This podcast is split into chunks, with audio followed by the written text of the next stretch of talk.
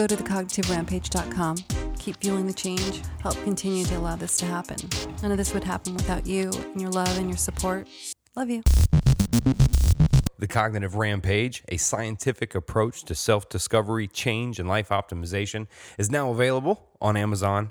What I do in the book is I fuse the latest research from the cognitive, behavioral, social, environmental, and biological science. Whether you need a life change, simply enjoy self exploration and optimization, want to discover new hidden passions, or reduce the life altering effects of toil, anxiety, depression, all of those issues, this book is for you. You'll customize the scientific framework with your own personal beliefs to build your authentic change. You'll use this framework throughout your whole life, through every change, and through every age. This book is an experience.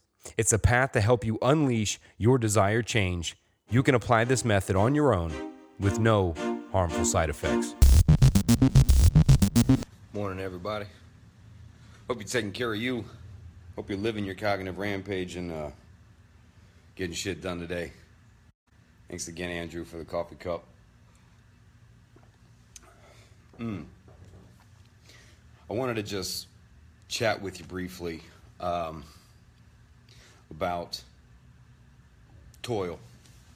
I've talked about it before, and I want to let you know that that's where depression and anxiety or whatever whatever other symptom you want to use to describe what you're experiencing that's where it lives it lives in the toil if you really can be aware of what you're really processing in your mind most of the time depression anxiety these symptoms mind you symptoms come from us needing to make a choice and making a choice can be applied in many areas of our lives.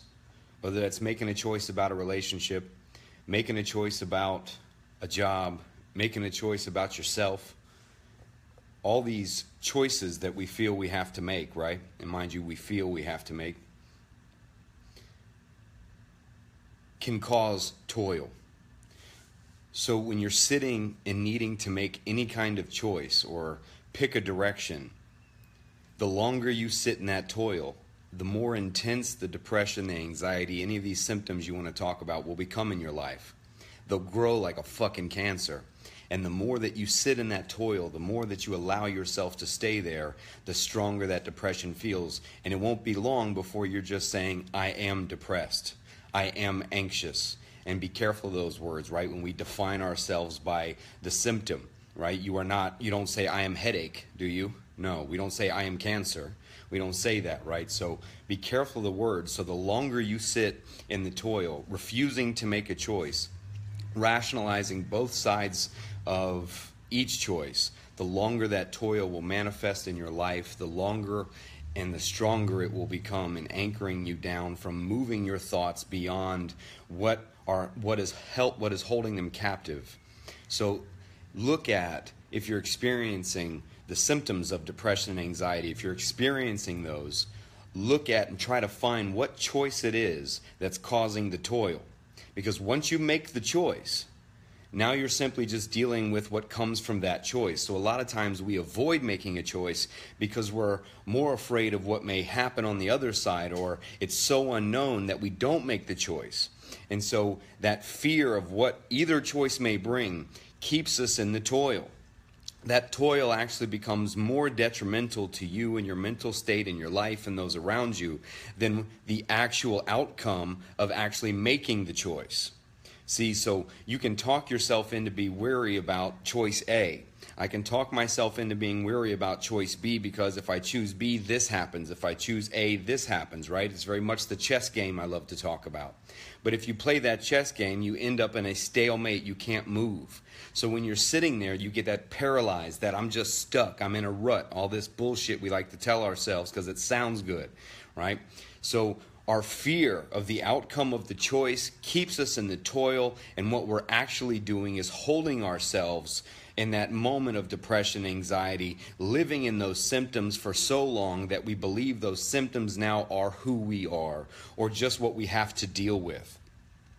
Science has actually made amazing breakthroughs. This is science, not just fluffy talk. Science has made amazing breakthroughs about how powerful our mind can be. There's tons of research on the placebo effect. Recently, there was just a test done for those dealing with depression, anxiety, and various symptoms. And they openly told the people that they were giving them a cream that didn't do anything.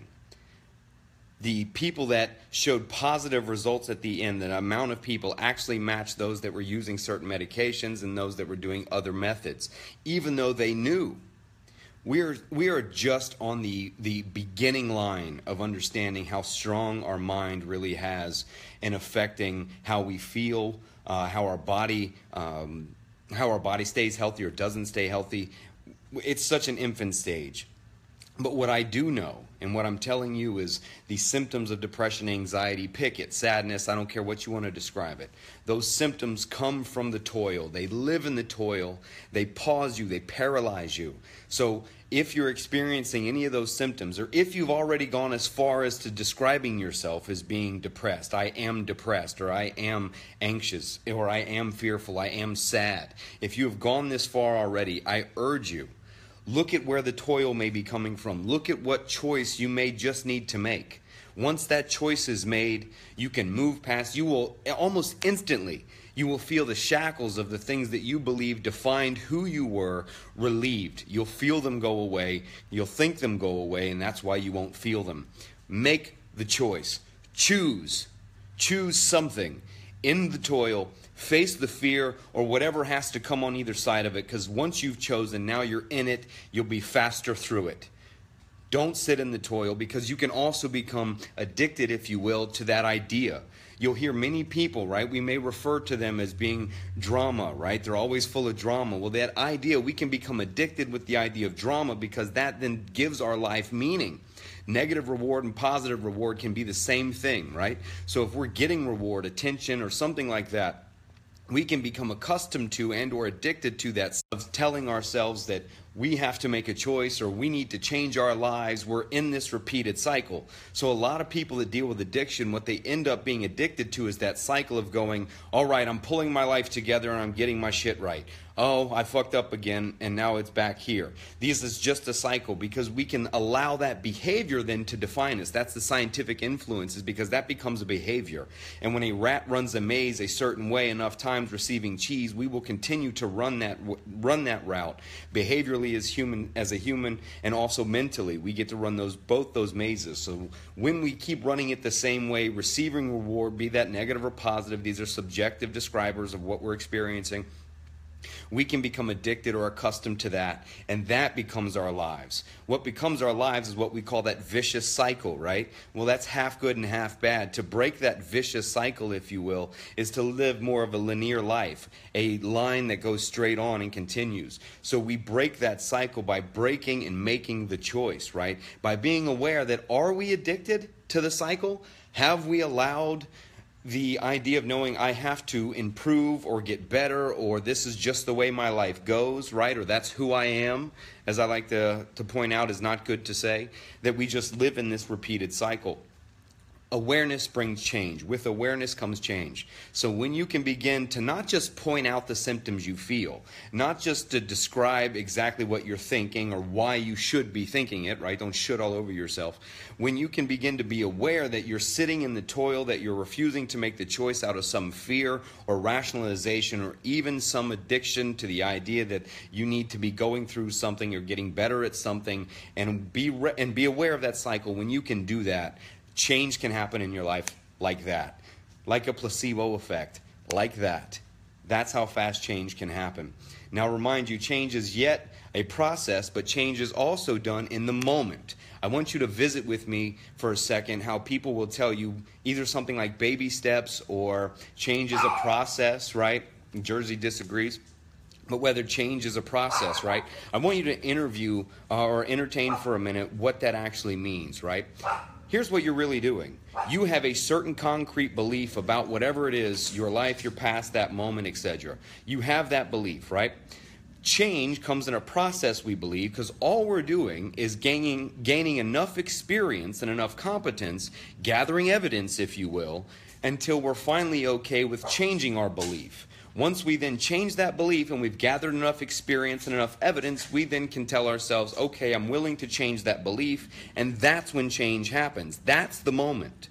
So if we really dissect and look at the process of change, right, as we like to say, it sounds good, respect the process of change, sure. But the idea is Grace is tearing up the, the plastic bottle. Gracie, come here, baby. But if we can look at the process of change as not being this long process that we have to endure, but yet the idea of change happens when we challenge the belief, when we've gathered enough evidence. So theoretically, could we visit whatever belief we think we need to change that process? Could we challenge that belief more directly, gather evidence cognitively in the moment to become cognit- uh, competent enough to be confident enough to say, I'm willing to challenge that belief now and not after a process, that I don't need the process of change? That I can actually examine what the beliefs are in the moment, right? No, you're too cute, baby, but that's loud. She doesn't like Aquafina. Right? But can we gather enough evidence immediately in the present to challenge whatever belief it is that, well, we think we need a process of time and baby steps to achieve, right? That's the beautiful part, man. That's the beautiful part. So the awareness brings the change, and it doesn't have to be a process. I say it's only a process if you believe it to be so. That's how strong the belief is about it. So be aware of the toil, be aware of what those thoughts are. And when you have them and you've been given the gift enough to be aware of what those thoughts are, what the choice is that needs to be made, well, then it's on you whether you choose to make that choice and end the toil to reduce the depression, anxiety, symptoms, etc. Make the choice and walk that path and go on. Be willing to challenge all of that. Be willing, look at it, be willing to even challenge the idea of the process of change if you can question that, right? I love to say that you have to be willing to question the impossible, otherwise, you're planning for the inevitable. So, if you're sitting there saying, No, change is a process, I'm taking baby steps, well, then you are planning for the inevitable. You're planning for the inevitable process of you gathering enough evidence to, to convince yourself to change your own mind. But if we can do that and ixnay the evidence or gather that evidence or change the perception of that moment in the present right then, if we can question the impossible that we really can change like that, the moment we change that belief, well, now we're questioning the impossible. And when you can question the impossible, well, then you can do anything. That's the beauty of life, man. That's the beauty of it. So, toil is where that shit lives, man. When you're questioning yourself about who you are, or what you're gonna do, or what you're supposed to do, or who's gonna love me, or if I'm gonna be alone, or if, if this is it, when you're sitting there in that toil of questioning self, that's where you'll find yourself lost. But you know what the hard part of all this shit is? It all sounds good, right? But the hard part of everything I'm saying to you right now is are you willing? Are you actually willing and brave enough to question the shit that you believe?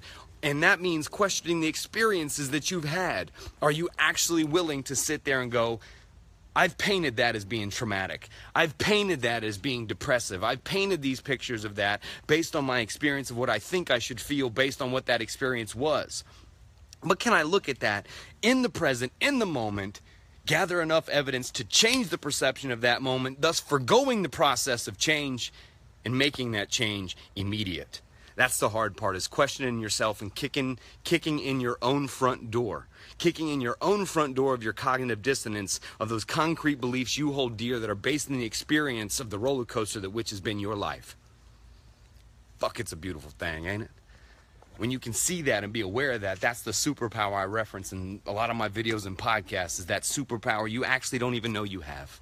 Toil is the anchor. Toil, question, wonder, the ponder of that, that's where we can get lost. Make the choice. Change your life. Don't expect the process. Change does not have to be a process. Change can be now, right fucking now.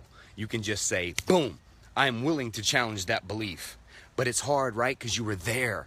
That person said that to me and it hurt, damn it, Adam. You can't take that from me. It was traumatic, Adam. Well, you keep telling that story and you keep telling that narrative and it's going to fucking stay that way. And you're going to be, well, I'm just starting to get my shit together. These baby steps, right? These baby steps. Can you see why now when we say baby steps are a process, it's a process. When we say that is almost a form of passive rationalization to ourselves, allowing us to stay paralyzed in that moment that we which can't we can't let go of. We're not willing to relinquish that perception or that experience into something else because it challenges your story that you've been telling for so fucking long. That's the hard part. That's where it fucking takes some bravery. That's where it takes some courage to be willing to say that is like, what the fuck am I doing? What am I believing? What am I listening to, etc. Challenge it. Challenge it. You are the evidence of it. You don't need to gather the evidence to prove your own self, to change a belief about what you experienced. Are you serious? You can do that on your own right now. Look at that little thing. I keep messing with it. I'm gonna braid that shit. It's getting long. Whew, firing off this morning, man. I slept good last night. I slept good. I feel good. I got nutrition back in. I was feeling good, man. Yesterday was a rough day for me, so I urge everybody. Look, Dr. Jack Kruse is not playing, by the way, about that blue light exposure before you go to sleep. I did some biohacking over the last couple days, right? Accidentally or maybe not. So I was laying there and I tried to watch TV for a second before I laid down. God, I had the worst night of terrible sleep. It was awful. I changed that pattern the next night to see what it would feel like, and I woke up feeling like this. I mean, come on, y'all. That's legit. So get out of the toil. Make the choice. Make the choice. Let it go if you can back it up. If you ain't at peace with God, you need to patch it up. That's a little Scarface line. Way back 1991 Scarface. But, uh, yeah, I do. October 21st, you know, I got to promote that thing too. It's down underneath this uh, link in the video. But uh, I'm in Orlando, Florida. Um, yeah, 10 a.m. Saturday, October 21st, 10 a.m. to 3 p.m. Come, come learn the cognitive rampage. I'm teaching my theory, transrational structure behavior theory, how to apply that to your life, and I promise there's no harmful side effects with this approach. So it's about life transitions and making the change. Everything I've just been talking about now, but it's not going to be me just running my mouth and you listen and taking notes. It's going to be interactive. I'm going to kick in your front door of your cognitive dissonance. We're going to do that together. So we're going to walk through it. You're going to come out with your life philosophy. You're going to come out with learning how to apply what I call RSA, rational self analysis. We're going to build your IDE inventory, which reveals tons of stuff. It's interactive, just like this. So the intensity of the cognitive rampage you see here is what's going to go on from 10 a.m. to 3 p.m. And I'm going to kick in your front door. We're going to break it down together and forget the process of change. You can change like that in the moment. I promise you that. I promise you. I don't I don't doubt it will. It will for sure. All right, y'all.